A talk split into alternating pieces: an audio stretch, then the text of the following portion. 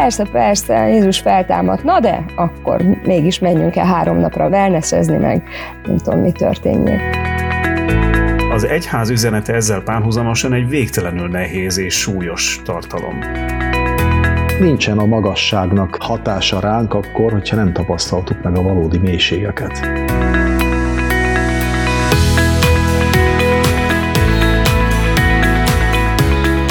Locsolkodás, csoki tojás, húsvéti nyúl az egyik oldalon, az értünk szenvedett, meghalt és feltámadt úr a másikon.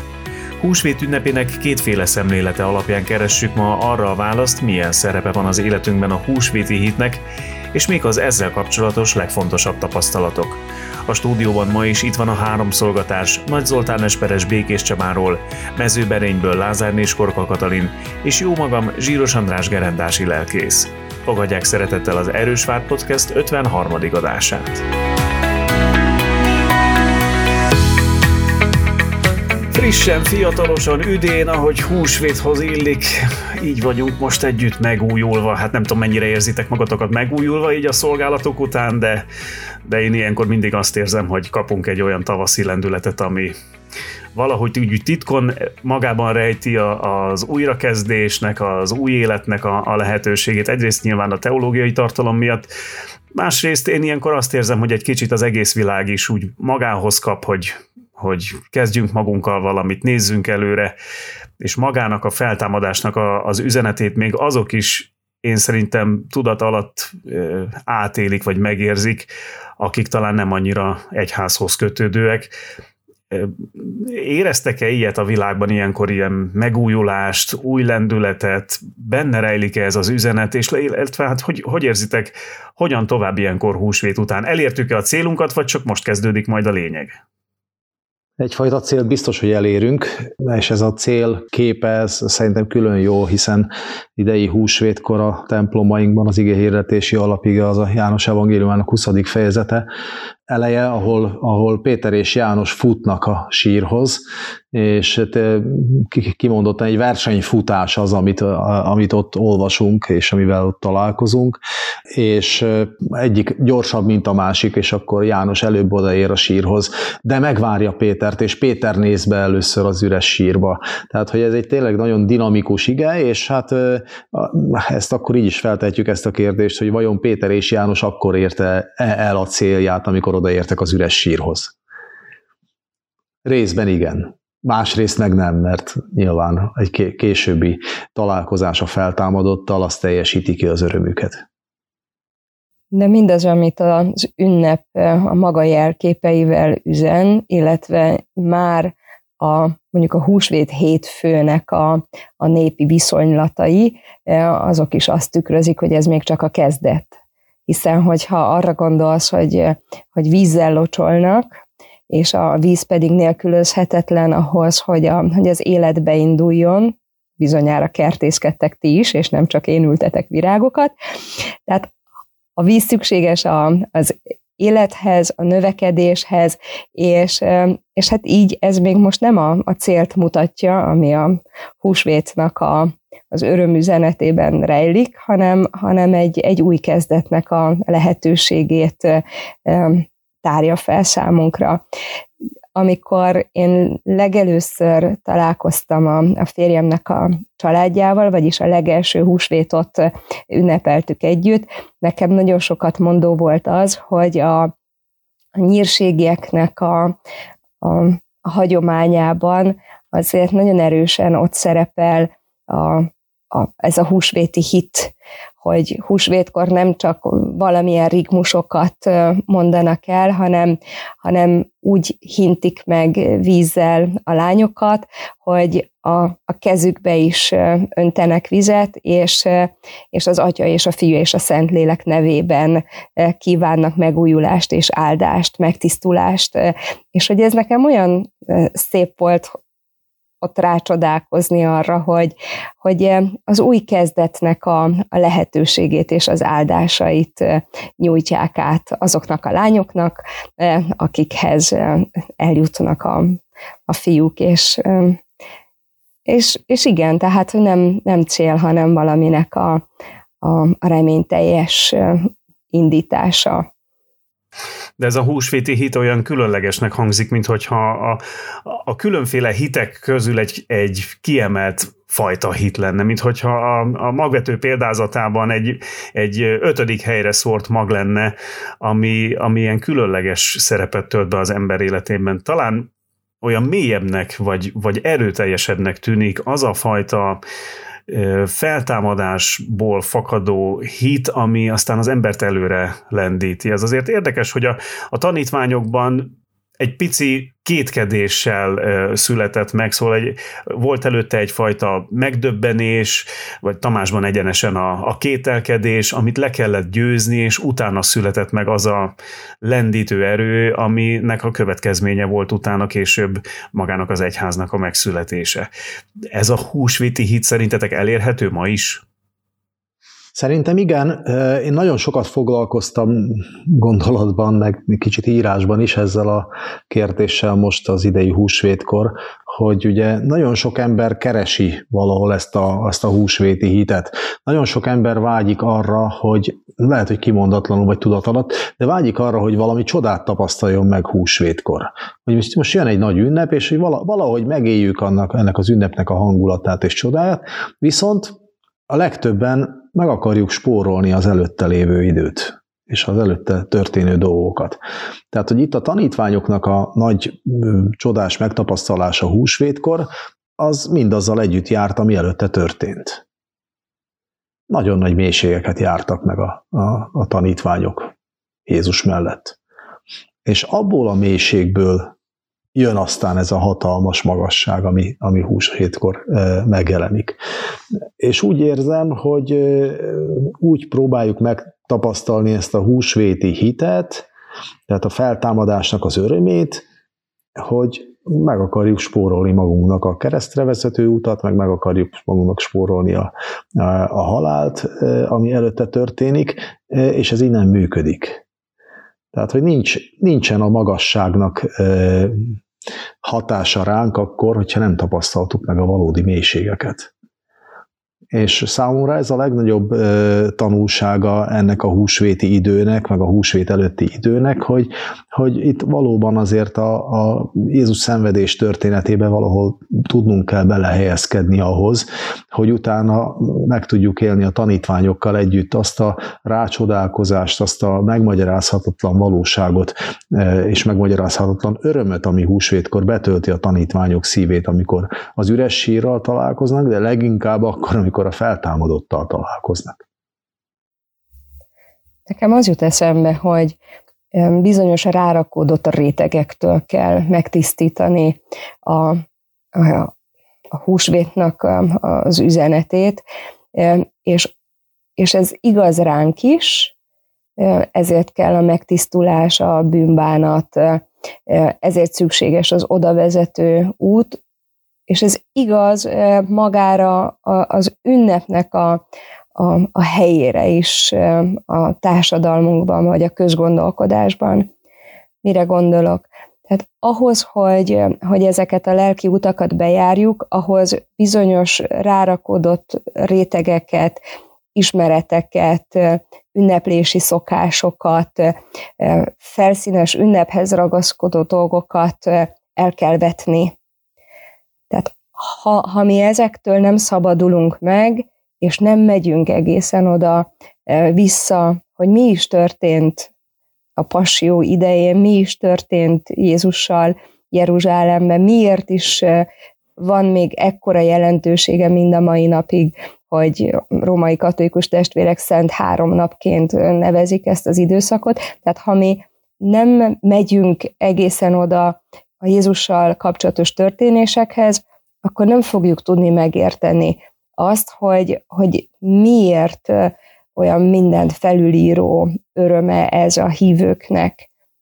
Tehát muszáj, hogy, muszáj, hogy a hosszú hétvégének a, a képzete az eltűnjön a, a húsvéti időszakból. Muszáj, hogy, hogy csak a, a, a néphagyományoknak a, a világa hátrébb szoruljon, és, és egészen elmenjünk oda, hogy, hogy mit is jelent ez nekünk személyesen, hitben, miért nem tudunk elszakadni mi a Krisztus keresztjétől, és miért nem tudunk valami más jellegű ünnepet itt a húsvét táján megélni, és miért nem elegendő csak az, hogy egy picit pihenjünk, vagy wellnessezünk, vagy felüdüljünk, vagy, vagy nagy takarítás után várjuk a vendégeinket.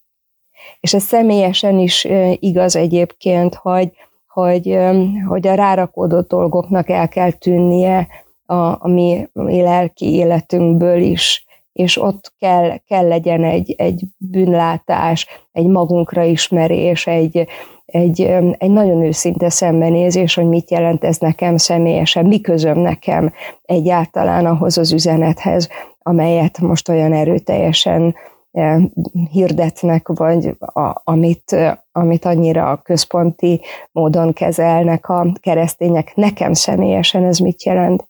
De ahhoz, hogy ezt megértsem, ezt sok-sok-sok réteget, ezt, ezt le kell hántani róla. Nagyon-nagyon nehéz dolgunk van szerintem, mert hogy a húsvéthoz ezek a képzett társítások olyan erőteljesen hozzátartoznak, hogy végül is szembe megyünk valamivel, ami, ami általános valóság, vagy, vagy a világunknak a realitása. Mondok egy példát, ami nekem teljesen döbbenetes volt. Nagycsoportos óvodások, és hetek óta mondjuk a történeteket, már az előző héten a jeruzsálemi bevonulás, tehát minden, minden nyilván megjelenik az óvodai életben, és akkor minek az ünnepe a húsvét? A nyuszinak. És, és újra, tehát végigmondom a történetet, már, már nem tudom hanyadjára, és amikor már, már sokat gyára tértünk oda-vissza, még mindig azt mondja a gyerek, hogy a nyuszinak. Tehát, hogy hogy erőteljesen képviseljük pedig azt, hogy, hogy Jézus értünk jön, és örömünnep és feltámadás, és végig énekeltünk nem tudom hány éneket, heteken keresztül ugye nyilván oda fókuszálunk, és amikor itt vagy a finisben, akkor nem a húsvéti hit jön elő, amiről beszélsz András, hogy hú, akkor ez Jézus feltámadásának az örömünnepe, ez a nyuszi. És akkor ez valahogy úgy visszahúzott engem a, a realitásba, hogy talán így van a, a környezetünk is ezzel, hogy persze, persze, Jézus feltámadt, na de akkor mégis menjünk el három napra wellnessezni, meg nem tudom, mi történjék. A Lidl polcok másképp határozzák meg az ünnepet, mint ahogy mi. Az biztos. Igen, de ha belegondolsz, az is érthető, hogy egy gyerek számára azok a fogalmak, hogy a húsvéti hit, meg a feltámadás csodája, ezek megfoghatatlan, ezek őt ő nem tudja elképzelni, míg a nyuszi az, az teljesen érthető és valós. De ez a felnőtteknek is így van szerintem. Hát így van, igen. A kereszt viszont valós, tehát azt annál valósabb dolog, vagy annál kézzelfoghatóbb nincsen. Igen, talán ezt teszi nehézé, hogy a, a nyuszi, meg a locsolkodás, meg az egész húsvéti népszokás kavalkád, ez egy, ez egy vidám, könnyed, jópofa, vicces, tényleg az a, az a igazi könnyed tavaszi humorral átszőtt tematika, míg az egyház üzenete ezzel párhuzamosan egy végtelenül nehéz és súlyos tartalom. És azért ezt a kettőt összehozni elég nehéz. Igen, de mondjuk a húsvét a bőti időszak utáni örömnek az ideje, csak ez az öröm másképpen nyilvánul meg mondjuk a népszokásokban, meg a, meg a családi összejövetelekben, mint ahogyan arról mi beszélünk. És ha már húsvétről hitről beszélünk, és ha így kategorizáljuk, hogy mondjuk teremtés hit, meg, meg húsvéti hit, talán ha csak ezt a kettőt hirtelen, ha egymás mellé veszem, akkor talán még a, a teremtő Istenbe vetett hite is könnyebben kezelhető az embernek, mert az ember maga is alkot, az ember maga is létrehoz valamit, igaz, hogy nem a semmiből, mint az Úristen a teremtésnél, de, de mégiscsak valamit létre tudunk hozni. Ez úgy még valahogy elfogadható, hogy egy számunkra felfoghatatlan kezdeti lökés kellett, hogy legyen, és valaki van e mögött az egész teremtett világ mögött, e, és ez egy elfogadható dolog, de a, de a húsvéti csoda az ellentmond minden emberi tapasztalatnak. Mert az emberi tapasztalat az az, hogy élünk és meghalunk és ami húsvétkor történik, az ezen túlmegy. És ellentmond annak, hogy, hogy a halállal minden, halál mindennek vége, ellentmond annak, hogy itt minden befejeződött, ellentmond a tanítványok ilyen irányú számításának és várakozásának, hogy akkor itt most mindennek vége Jézussal, mert harmadnapon ő feltámad. És talán ez a húsvéti hit, hogyha ezt így fogalmazzuk meg, ezért nehezebben befogadható, mert még távolabb, persze a 2000 évvel ezelőtti tanítványok sokkal kevésbé racionálisan gondolkodtak, mint mi, de a mi racionalitásunktól, vagy racionális gondolkodásunktól, a 19. századi racionalizmus általi meghatározottságunktól sokkal távolabb van ez a feltámadás hit, mint sok más része a hitünknek. A húsvétot az életünnepének is nevezném. És hogyha az előbb azt mondtad, Zoli, hogy a, a teremtés irányából is próbálhatjuk rendezgetni a gondolatainkat, vagy valahogy megérteni mindazt, amiről szó van. A húsvét nyilván az újjáteremtésnek az ünnepe, annak az üzenetét hordozza, hogy, hogy mégiscsak az élet győzedelmeskedik a halál felett. Nagyon kedvelem azt az éneket, amely az énekes könyvünkben ezekkel a sorokkal kezdődik, hogy Jézus élte életemnek, halálomnak halála. Tehát, hogy az a számunkra rettenetes ellenség, amely ott az út végén áll, és kikerülhetetlenül ránk pályázik, talán most ilyen, aki vizuális, annak jelezzük, hogy kaszásként ott learatja majd az embereket, ő is legyőzhető. Tehát az az ellenség, akinek a markából mi úgy érezzük, hogy nem tudunk kicsúszni, az egy legyőzött, megtört hatalmú ellenség, és hogy ez, egy, ez a csodálatos üzenet a húsvétnak, hogy, hogy igen, az után is van még valami, amiről mi azt gondoljuk, hogy nincsen. És, és hogy nem, igen, nem a haláli az utolsó szó, hanem Krisztusé az utolsó utáni cselekedet, és, és övé lesz majd az utolsó szó majd a mi életünkben, amikor majd ott állunk az ő színe előtt, vagy amikor oda, oda mehetünk. És, és éppen ezért a minden értelmet felülmúló reménységnek az ünnepe a, a, a húsvét. És úgy hiszem, hogy ha húsvéti hitről szólunk, ez a mi hitünk. Tehát, hogy keresztény hitet én nem tudok másként elképzelni, csak is úgy, hogy, hogy a feltámadott Jézushoz köt bennünket, a feltámadott Jézus hatalmában való bizalmunk, az, az a meggyőződésünk, hogy mindaz, ami itt a mi életünket nyomorultá teszi, fájdalmassá, szenvedéssel telivé, az, legyőzött dolog Krisztusnál, tehát a fölött ő az élet isteneként diadalmaskodik, és, és ami hitünk az, hogy, hogy bár megéljük ezt az emberi logikai útvonalat, de nekünk egy olyan Istenünk van, aki ezt megtöri. És én éppen ezért úgy hiszem, hogy, hogy ott mutatkozik meg, hogy az ember ténylegesen Jézus tanítványa, ténylegesen rendelkezik-e valóságos keresztjén hittel, hogy tudom-e a feltámadottnak a hatalmát hinni a világban és a saját életem fölött is. Egy teljesen új perspektívát nyit húsvét a keresztény ember számára. Tehát tényleg ezt most, ha, ahogy Kati is fogalmazott, hogy oké, okay, ellátunk a halálig. És a, a húsvét az, az pont azt mutatja meg nekünk, hogy még azon túl is van valami és abba is enged, enged egy kis belátás számunkra. Vagy ha másképpen képzeljük el, tehát, hogy van egy, van egy horizont, amit látunk, és azon túl nem látunk már semmit, de, de ez, egy, ez egy új horizontot tár elénk, és, és, és egy olyan dimenziót, amiben, amiben egy picike bepillantást nyerünk. Tudjuk, hogy annak teljessége az most még elrejtve van előttünk, de tudjuk, hogy van.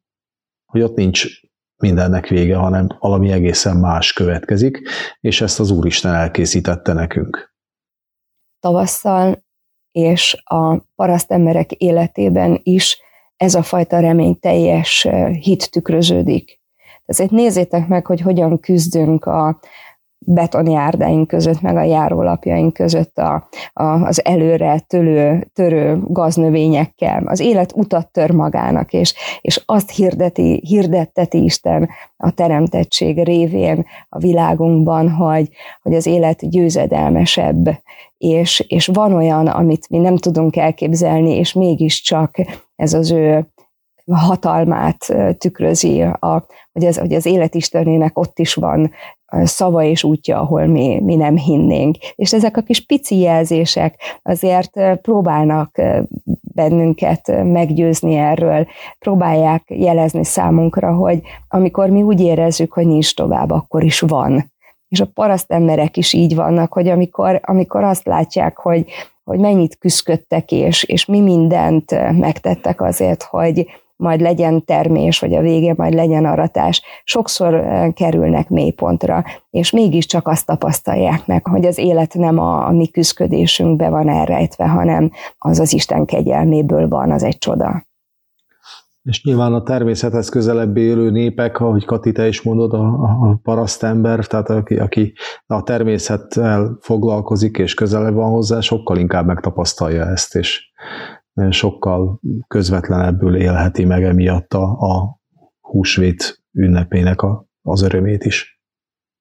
De volt nekem ilyen emlékem is, hogy előző szolgálti helyemen arról lehetett tudni, hogy nagy péntek van, hogy a szomszédbácsi mindig aznap állította föl a fólia sátrát. Tehát, hogy Igen, de ez fontos, hogy, hogy elkísérjen ez a, ez a húsvéti hit a hétköznapokban, a húsvét utáni időszakokba is, hiszen ez a tapasztalat, hogy az élet utat tör magának, és mindig van új kezdet, ez nagyon fontos kapaszkodó erő lehet akkor, amikor az ember a halállal találkozik, amikor veszteség éri. És ez a tudat kell ahhoz, hogy ne temessen maga alá a veszteség, hanem tudd azt, hogy van lehetőség újrakezdeni, van folytatás, még a halál után is van még az Istennek ajándéka, amivel elhalmozhat.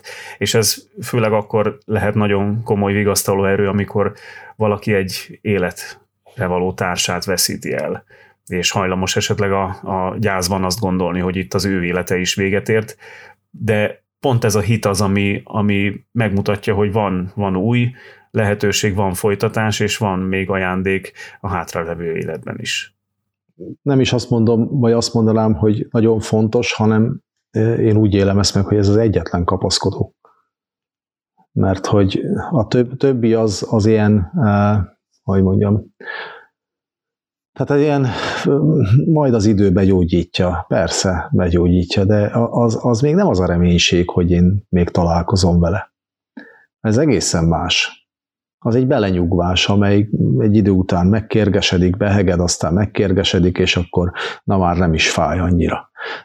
A, a feltámadásba vetett hit és az örök életbe vetett hit pedig azért annak a kifejezése, hogy lesz még találkozásunk azoknak, akik Krisztusban hisznek, és ez a találkozás egy dicsőséges találkozás lesz. Nem csak a szeretteinkkel, előrement szeretteinkkel, hanem, hanem Istennel együtt közösségben. Az a mennyei valóság, amit, amiről mi még csak a, a híreket tudjuk az új szövetségből, de, de, de mégis ez az, ami, ami húsvétkor elérhetővé válik számunkra. És ezért fontos Krisztus kereszt áldozata, és ezért fontos az ő feltámadása is. Szerintem ez az egyetlen kapaszkod. Szerintem ez, ez, nincs más, ami a gyászban támasztathat de hogyan, hogyan jelenik meg ez abban a világban, amely nem hogy ezzel a folytatással, de a halál tényével sem szeret szembesülni. Tehát amikor azt látod, hogy, hogy, hogy ne beszéljünk a, arról, hogy, hogy véget ér, akkor hogyan tudnánk innen még egy lépéssel tovább vezetni az embereket, amikor nem szereti azt hallani, hogy, be fog fejeződni az élet, és lesz egy olyan pillanat, amikor nem, nem megy tovább. Tehát, hogy úgy kezdted a, a beszélgetésünk elején, hogy nem lehet megsporolni az oda vezető utat a célhoz. És ez is igaz, tehát, hogy, hogy én a, a feltámadás hitet magaménak tudjam, és annak a, a mindent felülíró boldogságát át tudjam érezni, ahhoz az kell, hogy, hogy láthassam azt, hogy igenis a halál az egy nagyon rémisztő pont és kikerülhetetlen. És a világunkban meg pont, hogy a halál tényét próbálják az emberek maguktól a lehető legtávolabb tartani, nem, nem megöregedni, nem kimondani a szót, nem szembesülni azzal, hogy igenis, hogyha ezt így folytatom, önpusztító életvezetést, akkor ennek nagyon hamar az lesz a következménye, hogy én saját magam tönkre megyek, és nem lesz nekem tovább, hogy elérkezek a halálig. És mivel ilyen haláltagadó közgondolkodást is tapasztalok, ezért nagyon nehéz a következőről beszélni, hogy de lesz feltámadás. És sokkal inkább a keleti spiritualitásokat látom így vonzónak sokak esetében, akik azt mondják, hogy jó, majd lesz egy továbbélés, reinkarnáció, hogy ma, majd egy másik testben folytatom. Nem a halál érkezik, hanem majd egy másik fajta valóságként, de folytatódik az életem. Kicsit más, vagy, vagy nagyon más, mint azt mondani, hogy meg fogok halni, de új életre támadok. És az én leszek. Nem egy másfajta lényként folytatom tovább, nem az lesz, hogy, hogy átminősül majd az én az én életem, és egy, egy másik fajta szerepkörben fogok tovább létezni, hanem én halok meg, és én támadok fel. És ez nálunk itthon gyakorta kérdés a, a gyerekeknek, hogy az viszont milyen lesz.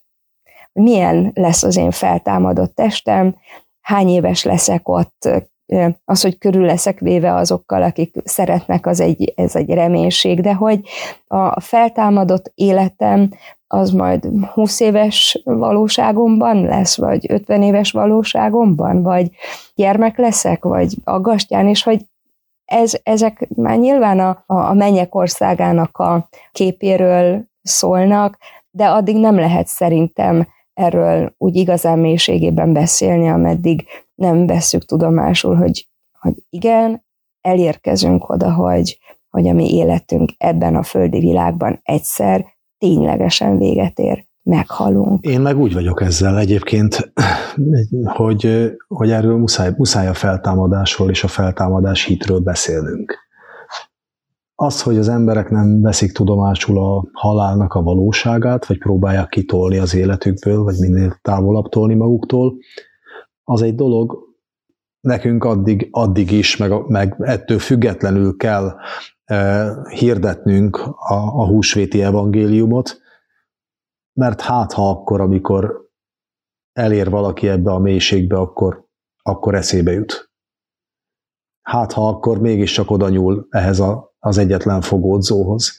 Az ige hirdetésben mégiscsak nekünk erről a feltámadottról és a feltámadás hitről kell szólnunk, azért, hogy ez a reménységünk meglegyen. Teljesen igazad van, csak kérdés, hogy mennyi felületünk van arra, hogy, hogy ezt, ezt az örömhírt elmondjuk. Hiszen természetes, hogy minden egyes temetési prédikációnkban el fogjuk mondani, és hirdetni fogjuk, hogy, hogy, hogy van nekünk egy olyan Krisztusunk, aki diadalmas a halál fölött és mi a feltámadott Úrban kaphatjuk meg a magunk vigasztalását, és ő a mi egyetlen reményünk. Ez számomra is természetes, hogy, hogy, hogy, hogy mindig kell legyen bűnbánati része is egy temetési prédikációnak, és, és meg kell, hogy szólaltassuk az evangéliumot, ezt a hús, húsvéti hitet, amiről az előzőekben is folyamatosan beszélünk. Na de az, ami nekünk természetes, az másoknak kívánatos-e. Mert hogy ha a tényeket figyelitek, a mi településünkön csökkenő tendenciát mutat a, az egyházi eh, temetéseknek a száma. És ez nem csak az evangélikus eh, lelkészekre, vagy a mi szolgálatunkra igaz, hanem minden egyes felekezet tekintetében így van. Akarják-e hallani a gyász során az emberek a, a feltámadott attól jövő vigaszt, vagy a feltámadásnak az öröm hírére vágyakoznak-e. Lehet, hogy vágyakoznak, de az is elképzelhető, meg, meg talán inkább azt mondom, hogy az is látszik, hogy a, hogy a gyászuk és az a fajta fájdalom, ami akkor eluralja őket, az mélyebb annál sem, mint hogy, hogy odaforduljanak. Én ezt látom, és akkor is, hogyha szépnek vagy, vagy igényesnek tartanak egyházi temetéseket, valahogy nem azt érzem, hogy, hogy ez most korszerű és domináns lenne nem tudom, nincs ebben egy olyan érzés, hogy a, templomhoz jó dolgokat akarnak kötni, meg az egyházhoz, és ugye mivel a halál az rossz dolog, akkor azt már nem is akarjuk az egyházhoz kötni. Én pedig azt gondolom, hogy a temetéssel és a halállal kapcsolatos rossz gyakorlatok idejét éljük. Abszolút. Tehát, tehát hogy, hogy semmilyen vigasztaló szó nem kell. Azért látjátok, hogy nagyon sok olyan család van, akik azt kérik, hogy ne legyen szertartás. Szűk családi körben eltemetik, vagy el se temetik, hazaviszik az urnát. Tehát nem, nem kellenek a szavak, főleg nem kell mm, éneklés, amit ott a, az egyházi liturgiánk, bármely felekezet liturgiája képvisel. Most nem mondjon senki semmit nekem. És ez az elgondolás, ez, ez egy rossz gyászgyakorlat, vagy egy rossz, rossz szembesülés azzal a tényel, hogy igenis meg fogunk halni, igenis most is kell tudjunk valamit mondani egymásnak, ebben a helyzetben is kell történjék valami, és az nem úgy van, hogy egy ember élete véget ér, és akkor mi majd ott szűk családi körben majd, majd valamit próbálunk ezzel a nagyon fájdalmas érzéssel kezdeni. Bármiféle vigasztalást is elhárítanak az emberek maguktól, pedig lenne vigasztaló szó. És ha voltál már ilyen alkalmon, akkor, akkor az, ennek az esetlensége, hogy senki nem tudja, hogy mit is kellene most akkor kell valamit mondani, vagy nem, vagy kell, kell mikor kell mit tenni, vagy nem kell, vagy tehát, hogy ugye járatlanok is vagyunk ebben, a legtöbb ember, és, és éppen ebben van egyébként a kincse az egyház liturgiájának is, ami évezredeken át formálódott és alakult olyanná, amilyen, hogy, hogy ott azoknak a szavaknak megvan a helyük, és tudjuk, hogy mikor kell szólni, és tudjuk, hogy mikor kell hallgatni, és tudjuk, hogy mikor kell, hogy elhangozzék ének, és tudjuk, hogy mikor kell csak némán odaállni a gyászolók mellé, és akár együtt sírni velük.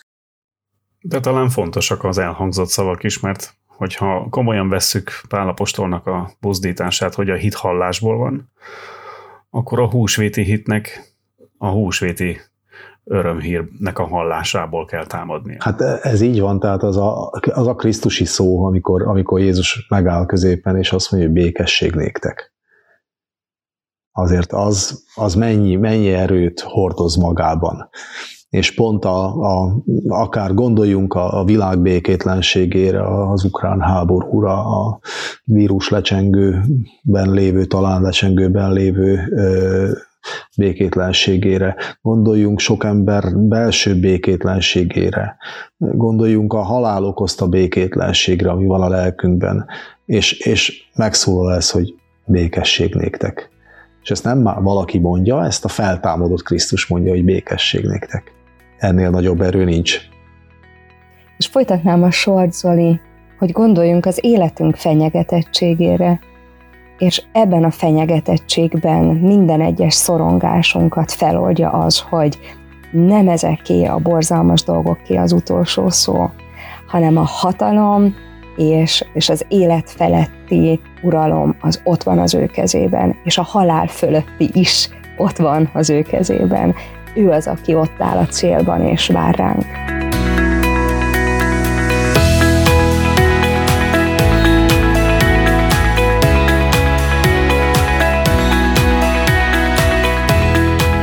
Ez volt az Erős Vár Podcast, amiben a húsvéti hitről, az ünnep valódi üzenetének megértéséről és ajándékairól beszélgettünk. Kíváncsian várjuk hallgatóink kérdéseit, gondolatait, akár témajavaslataikat is. Írhatnak nekünk Facebook oldalunkon, ahol a műsorunkkal kapcsolatos aktuális információkat, illetve a korábban elhangzott beszélgetéseket is megtalálják. Iratkozzanak fel csatornánkra is, így kedvenc podcast hallgató mobiltelefonos applikációjukon keresztül is meghallgathatnak bennünket, és értesítést is kaphatnak, ha elérhetővé válik a legújabb epizód. Tartsanak velünk legközelebb is, köszönjük a figyelmet, erős vár a mi Istenünk!